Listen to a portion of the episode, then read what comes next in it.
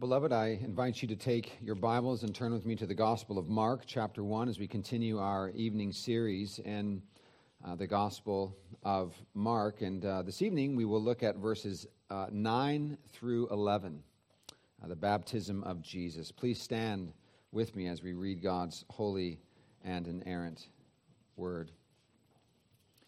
In those days, Jesus came from Nazareth of Galilee and was baptized by John in the Jordan. And when he came up out of the water, immediately he saw the heavens being torn open and the Spirit descending on him like a dove. And a voice came from heaven You are my beloved Son. With you I am well pleased. Amen. Let us pray. Our Father, we pray that you would instruct us by your Spirit uh, from your word.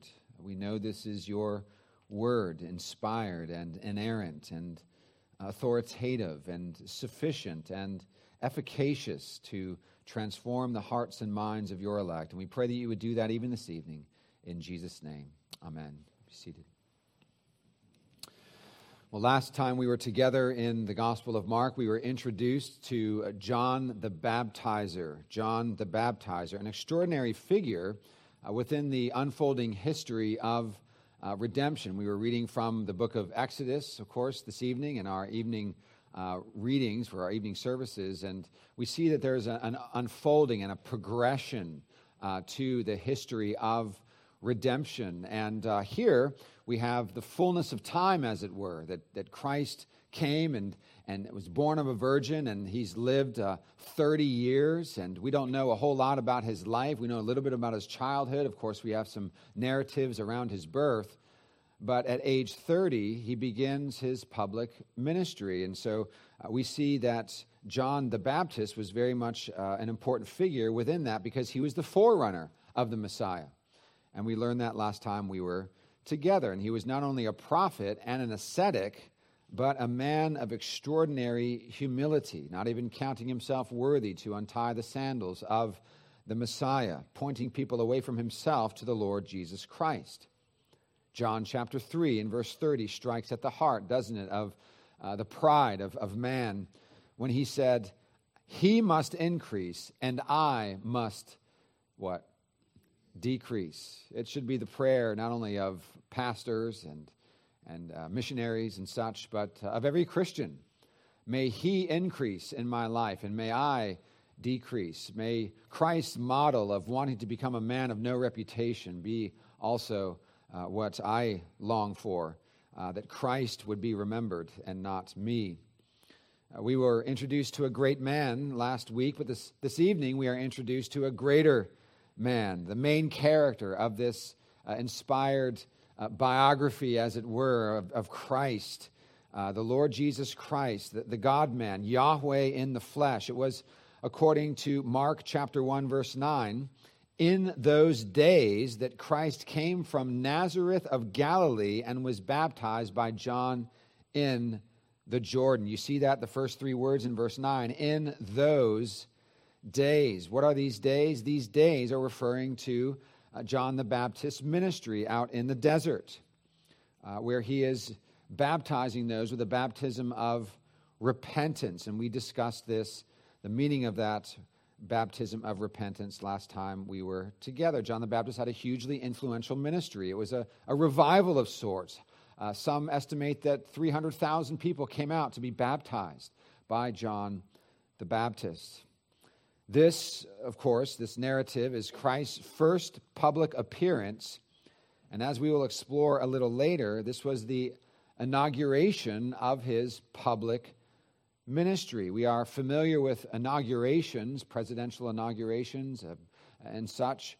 Uh, and uh, this one, of course, is not like uh, those with big fanfare and, and, and lots of, of music and uh, uh, poet laureates and and, and all kinds of fanfare. Uh, this is uh, a simple inauguration, and yet one that's more profound and glorious than any that have ever been. The text says that Jesus came from Nazareth. This is the town, of course, that he grew up in, and where he learned the carpenter's trade from his father, his legal father, not his biological father, Joseph. Indeed, at the age of 30, Jesus left his hometown, headed south to the Jordan to be baptized by John. Now, it's interesting that each of the other three Gospels actually have an account of Jesus being baptized. We find these in Matthew chapter 3, Luke chapter 3, and John 1. Mark's description of Jesus' baptism is the shortest of uh, the Gospels and it has the least amount of detail. What is mainly focused upon in Mark is not what happens during the baptism, but what happens immediately afterward. You remember from my introduction that Mark is a fast moving gospel. This word immediately is, is seen over and over again in this fast moving, action packed gospel. Verse 10, look there with me. It says, And when he came up out of the water, immediately he saw the heavens being torn open. Immediately. Then you go uh, to verse 12. The Spirit immediately drove him out into the wilderness. Go to verse 18. And immediately they left their nets and followed him. And then verse 20. And immediately he called them, and they left their father Zebedee in the boat and the hired servants and followed him. And so this happens over and over and over again, and numerous times, no less than 11 times in the very first chapter. Verses 9 through 11 are not only the introduction of the main character of this story and the beginning of this section, of this action packed gospel, rather, it is the absolute high point of Mark's prologue or introduction to his gospel. You see, one of Mark's reasons, as I mentioned uh, a few weeks ago, for writing the book of Mark is, and to give this account, is to proclaim the truth that Jesus is fully God and fully man. He is the Son of God and the Son of Man. There is no better picture of this reality given in Scripture than after Christ's baptism, where the Father, God the Father Himself, says to Jesus, You are my beloved Son. With you, I am well pleased. You are my beloved Son. What better affirmation and confirmation do we have in Scripture than this? First, Mark calls Christ the Son of God in verse 1. Look there, the beginning of the gospel of Jesus Christ, the Son of God. Then, demonstrating John the Baptist as one as the one rather who will prepare the way for the Lord, Mark makes clear that Jesus is indeed the Lord, the one for whom John is preparing the way. And here in Mark's account of Christ's baptism, we see the greatest of all confirmations of Christ's divine status, that is, God Himself declaring from the heavens, You are my beloved Son and the Spirit of God descending upon him, strengthening him, and sealing him in order that he would accomplish the mission set apart for him by his Father. If anybody had any doubts before, here in Mark 1 9 through 11, from the outset of Jesus' ministry, we have the, the divine validation of both John the Baptist's ministry and of Christ's ministry. Through John's baptism, Christ's public ministry has begun, and God the Father is smiling upon his Son and affirming him and validating him and confirming him. So, we want to explore the significance of this baptism this evening by considering three things. First of all, the inauguration of Jesus' public ministry the inauguration of Jesus' public ministry. Secondly, the identification of Jesus with his people, or the association of Jesus with his people. Thirdly, an exhibition of God's Trinitarian love. First of all, the inauguration of Jesus Christ's public ministry. This baptism, it really marked a starting point. If someone asked you, when did Jesus start his ministry? You could say, well, he was inaugurated at his baptism the start of his three year public ministry on earth. There are a couple of things we should keep in mind as we seek to understand this inauguration. First of all, what we must understand is that Christ's first baptism was fulfilled in his last baptism. His first baptism was fulfilled in his last baptism. What does this mean? Well, his public ministry began with a baptism of water, and it ended with a baptism of his of God's wrath. It began with a baptism of water, but ended in a baptism of God's wrath. Remember what Jesus said in John chapter 12 and verse 50. John chapter 12 and verse 50. I have a baptism to be baptized with, and how great is my distress until it is accomplished.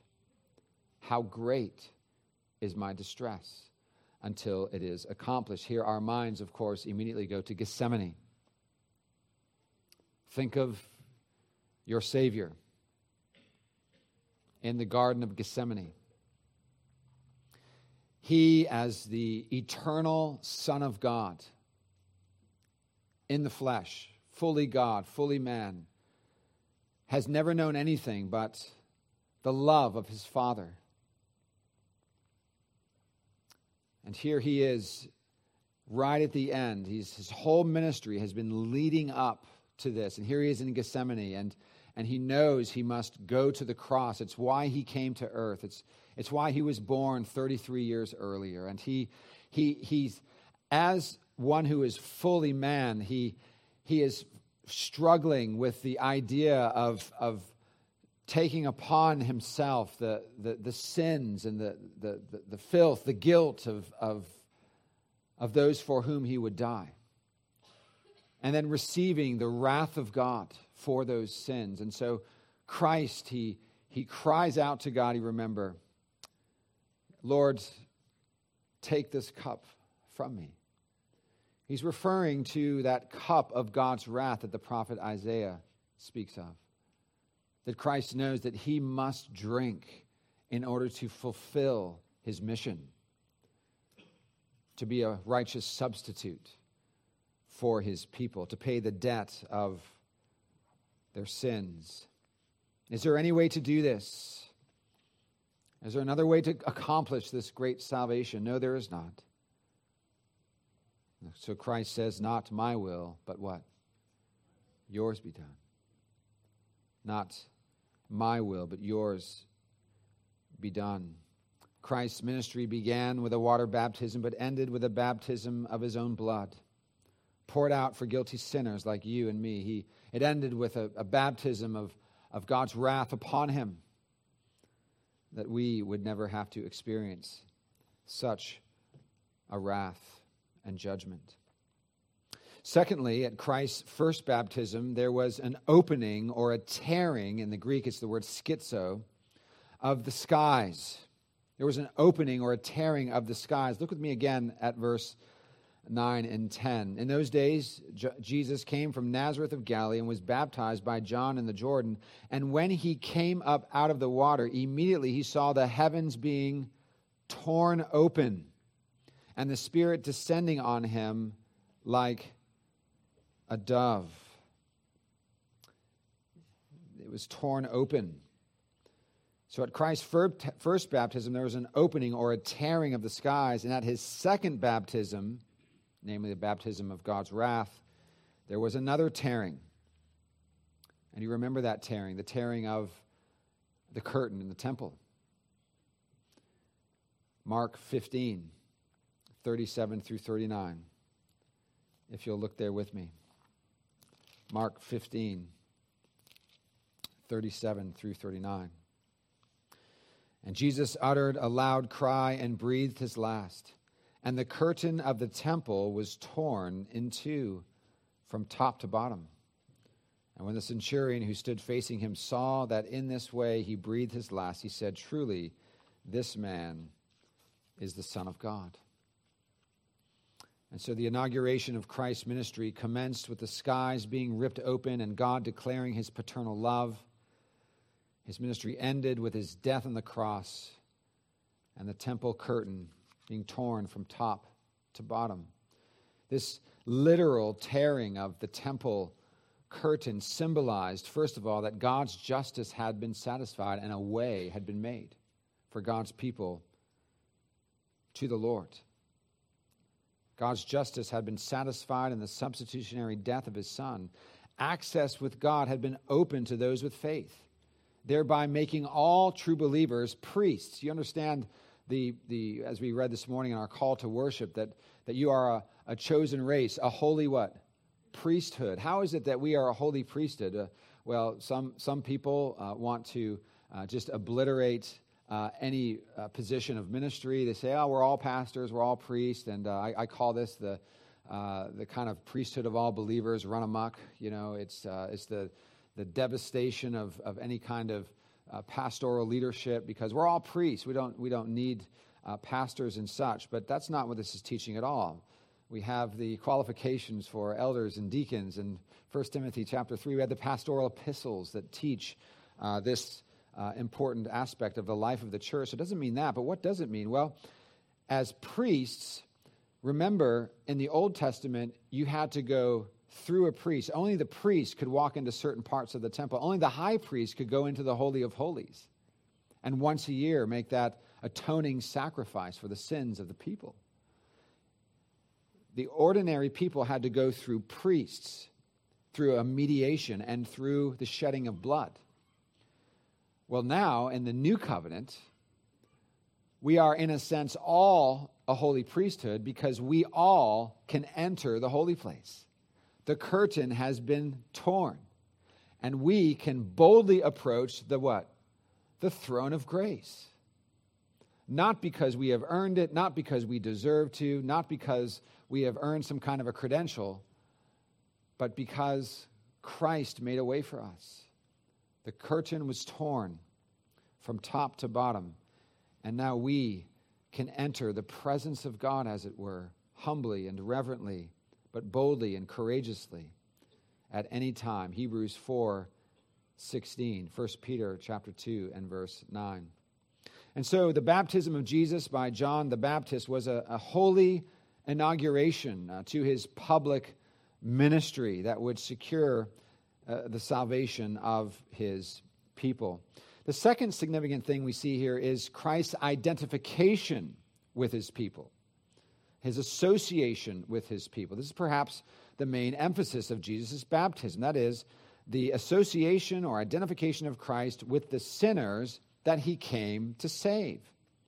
Even so, some questions might arise in your minds about this baptism. You remember from verse 4 that John's baptism was a baptism of repentance for the forgiveness of sins. Notice in verse 4 John appeared, baptizing in the wilderness and proclaiming a baptism of repentance for the forgiveness of sins.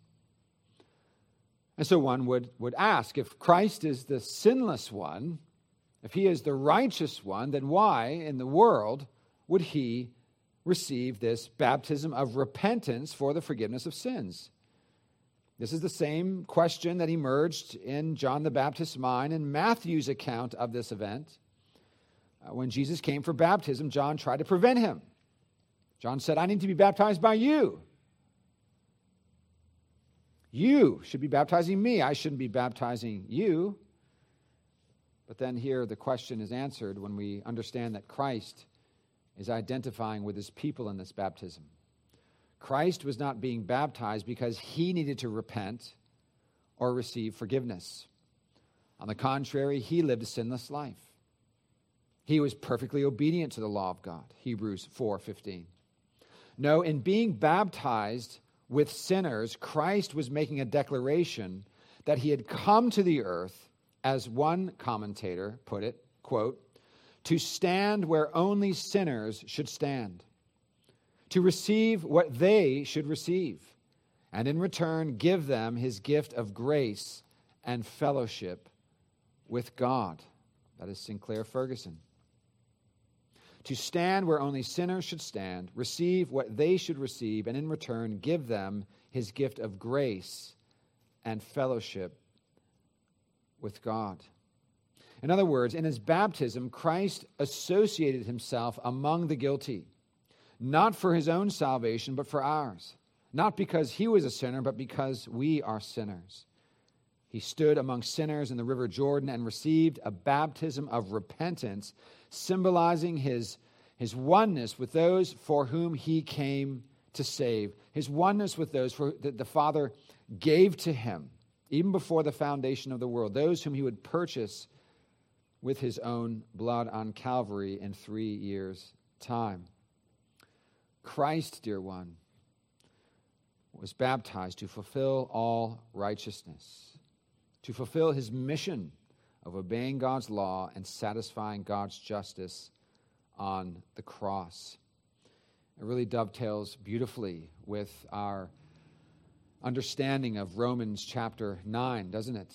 Because in Romans chapter 9, we are reminded that this purpose, this plan, was established even before the foundation of the world. The Father, the Son, the Holy Spirit, our blessed triune God, covenanting to save a people for his own glory, a people who would eventually fall into sin and need eternal life, all to provide Christ with a bride forever and ever. So, our third point, finally, is that Christ's baptism is an exhibition of God's Trinitarian love. Here in these verses, we are introduced to one of the most glorious moments of all time. Here we get a, a, glimpse of the infinite love and unity that exists within the Holy Trinity. To understand the world correctly, we must believe that God is the ultimate foundation of love and the ultimate foundation of unity. I remember uh, a, class on the Trinity that I took uh, in, uh, in seminary, and I won't even tell you who the professor is, but I remember I was taking an exam with another uh, student, and we were uh, being uh, tested, examined with an oral examination. And so we were sitting there, and, and as the examination was going on, our professor fell asleep while he was asking a question. And I looked at my fellow student. I'm like, what should we do? He's like, I don't know. And uh, finally, he sort of you know, came back and, uh, and he was with us again. Uh, but that class uh, was one of the most wonderful classes I had in seminary and always has had a big effect on me because we worship a Trinitarian God. God is Trinity.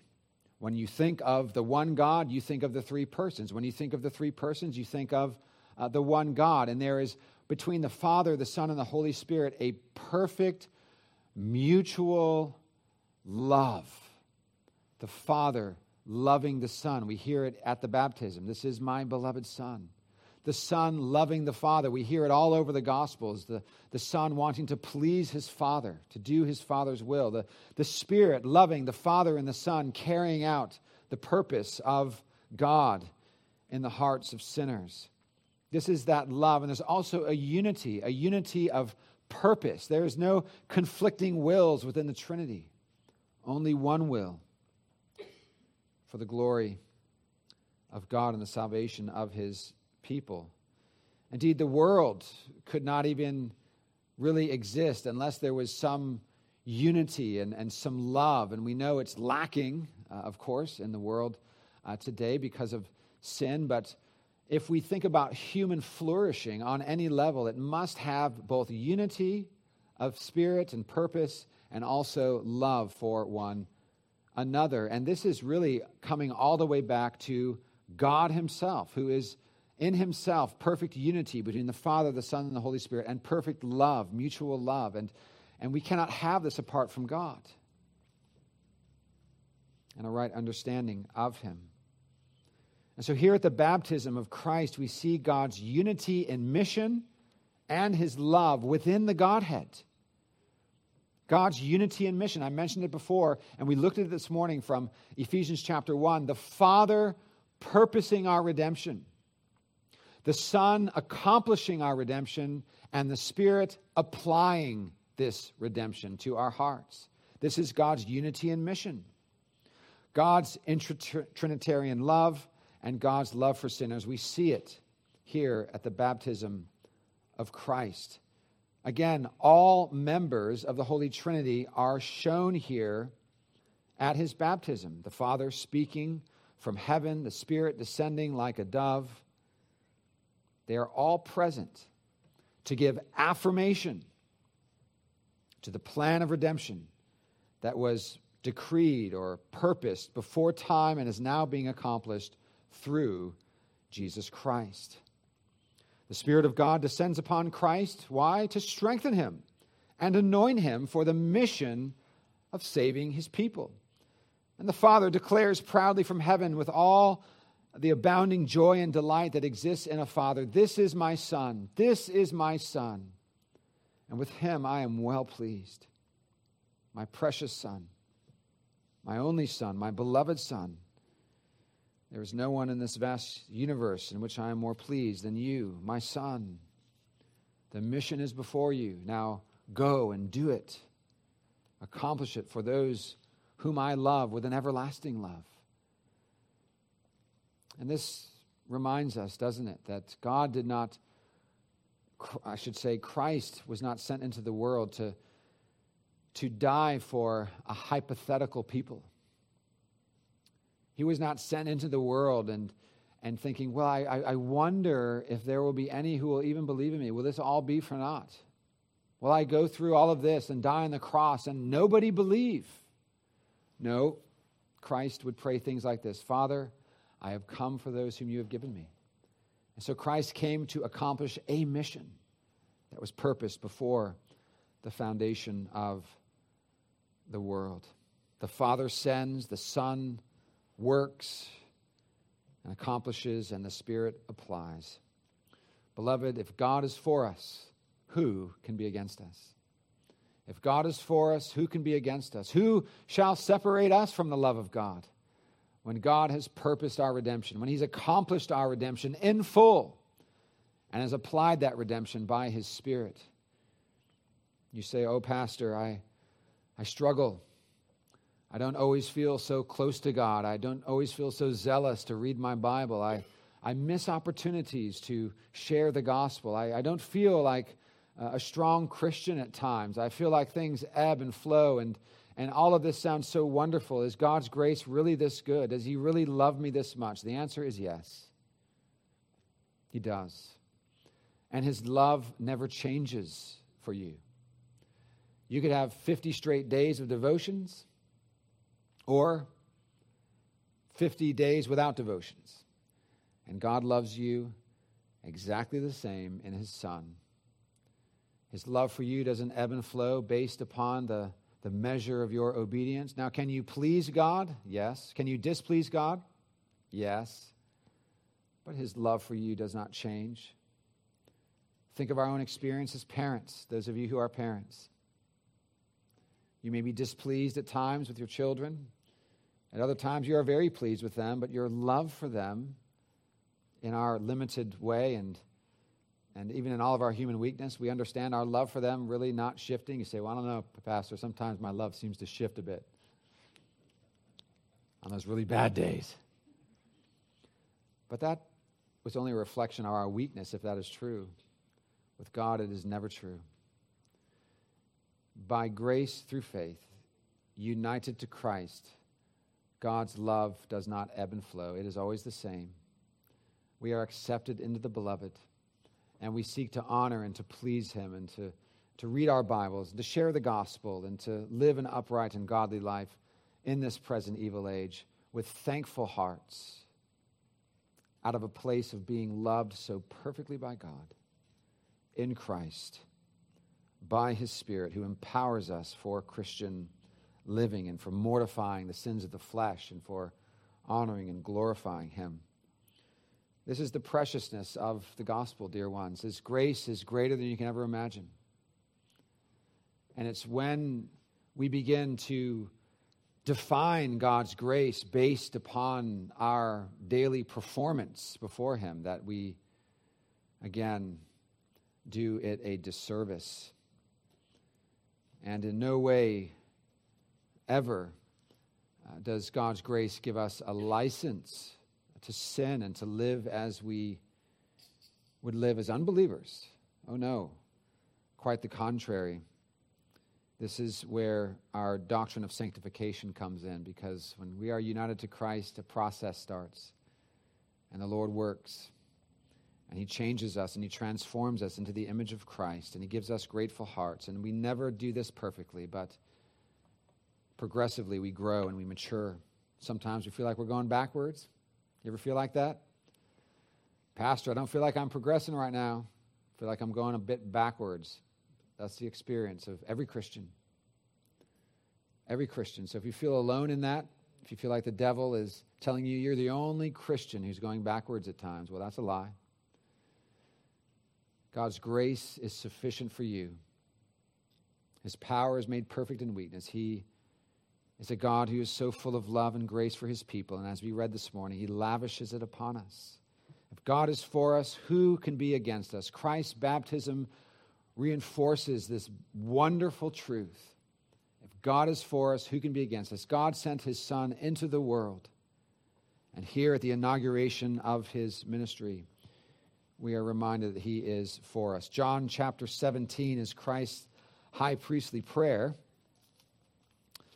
And in this prayer, John 17, uh, verses 25 and 26, we read this O righteous Father, even though the world does not know you, I know you, and these know that you have sent me, these disciples. I made known to them your name, and I will continue to make it known, that the love with which you have loved me may be in them, and I in them. Think about that for a minute. What Christ is saying here. I made known to them your name and will continue to make it known that the love with which, you, with which you have loved me may be in them and I in them. This love that's being expressed by the Father from heaven for his only Son, this inner Trinitarian love, we, by his grace, can know and experience and have that love. The love of God.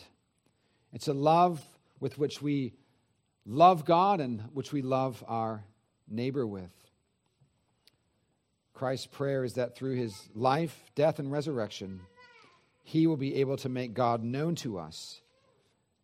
And the love with which the Father has for his Son may be in us, and so that Christ himself may dwell in us, the hope of glory. What can be more comforting, more reassuring, more faith building than this? that Christ died for us so that we might be loved with the same love that the Father with which the Father loves his Son. So that the Father, dare we even say it, looks down upon us and says, These are my beloved children. How I delight in them, how I love them, how I sing over them. Christ's baptism is the inauguration of his divinely ordained mission from his Father. It's also Christ's identification or association with sinners as the one who will take their place of judgment at the cross. And lastly, it is a divine exhibition of God's Trinitarian love.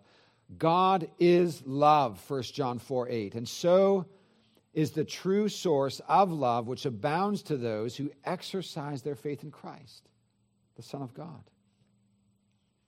And so, how do we go away from this? Well, there are two things I believe we are exhorted to believe here, and a couple things that we should do in response by His grace. First thing we ought to take away from this in our understanding is that Christ's first baptism confirms the efficacy of his second baptism. Christ's first baptism confirms the efficacy of his second baptism. This first baptism, uh, the affirmation of the Father, uh, the, the, descent of the Spirit. You see, this uh, is an inauguration to a ministry that led to his crucifixion and death, and he did this because of his unsurpassing love for us, and he accomplished this redemption on the cursed tree. Listen to these words of John Owen from his classic work, Communion with God. Quote All that he parted with, all that he did, all that he suffered, all that he doth as mediator, he parted with, did, suffered, and doth on the account of his love to and esteem of believers. He parted with the greatest glory. He underwent the greatest misery. He doth the greatest works that ever were because he loves his spouse. He so loves his saints as that, having from eternity undertaken to bring them to God, he rejoices his soul in the thoughts of it and pursues his design through heaven and hell, life and death, by suffering and doing, in mercy and with power, and ceaseth not until he bring it to perfection. End quote. This is what Christ did for you. This is what Christ did for all of his people. The second thing we ought to take away from this is that God's love for us is profoundly Trinitarian. That is, this picture is painted all over Scripture and not uh, least in the baptism of Jesus. Each person of the Trinity, the Father, the Son, the Holy Spirit, are all intimately involved in this great work of redemption for us. Remember this. Remember this.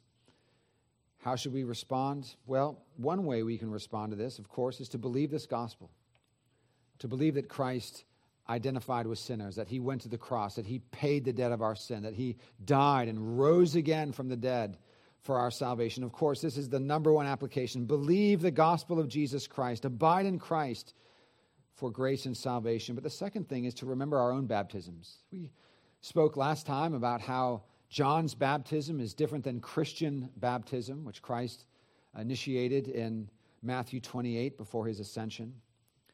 But here at the baptism of Christ, we are reminded of our own baptisms, our baptisms into the name of the Father, the Son, and the Holy Spirit, and what these baptism, this baptism symbolizes and marks us out for. It symbolizes the washing away of our sins, the regenerating power of the Holy Spirit, and also it marks us out as set apart from this world, as set apart unto Christ to live a life that's unmistakably led by His Word and His Spirit. So let us remember our baptisms and may it spur, spur us on to faith in Christ and love and good deeds. And the second thing I want to mention, finally, is that this love of God in Christ is a love that we receive. It's a love that we abide in. It's a love, a costly love that we receive because Christ paid for our redemption.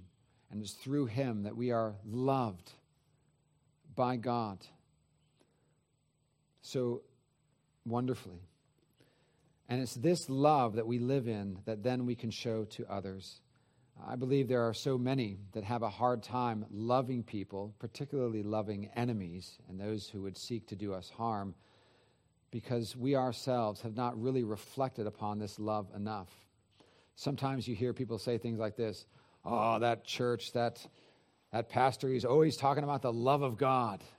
Uh, there are those who seem to want to always hear sermons on God's wrath and judgment. I remember uh, there were um, uh, there was a, a, man. This is this is a long time ago, 20 years ago. I always kind of hesitate to say things like this because people start thinking, "I wonder where that was and who it was and so forth." Um, long, long time ago, uh, and um, I remember I would preach and I would say all kinds of things about the cross and about God's love and His grace. And, and then I would kind of shift and talk about His judgment and eternal hell. And every time I talked about judgment and hell, he'd say, Amen! In the back of the church. And, and there, weren't, there weren't any loud ameners in our church either. It was just so obnoxious, you know. Every time I said hell or judgment, Amen!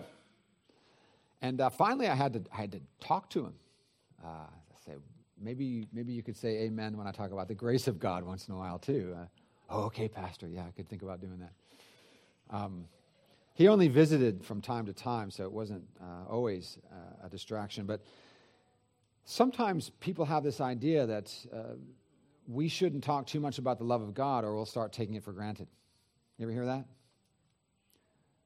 I've heard it said, I don't know how many times, you know, at my last church, I just heard about grace all the time. I need some, I need a little bit of legalism to ba- balance it out.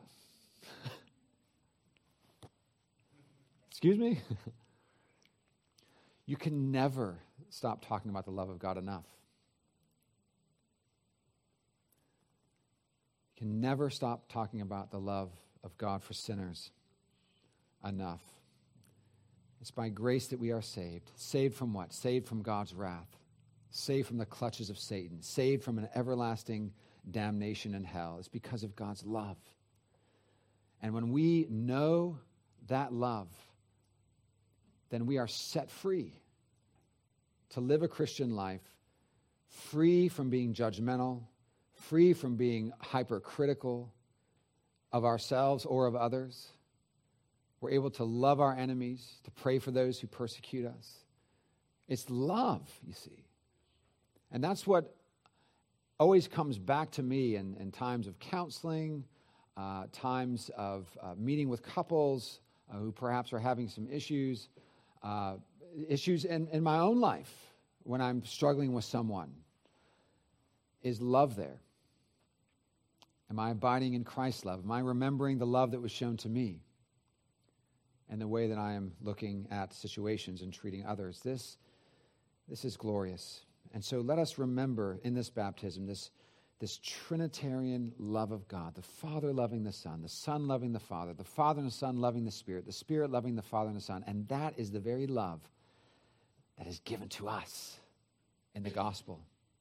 Christ says it in his, in his high priestly prayer Father, I want to make your name known to them that they would know the love that you have for me. Experience that love. And then we can show that love to others. Let us pray. Our Father, we thank you for the baptism of Jesus, which shows us the greatness of your redemptive plan and the beauty of your saving love. Our Father, we pray that you would fill us with your Holy Spirit, that we would abide in Christ for the forgiveness of sins and for mercy and everlasting life, that we would abide in your love, a love inexpressible and full of glory. Oh Lord, we thank you that you lavish your grace upon us in your Son. And as we come to your table this evening, we pray that you would feed us and nourish us upon Christ, who is our life, and by whose love we live. Our Father, we pray all of these things in Jesus' name.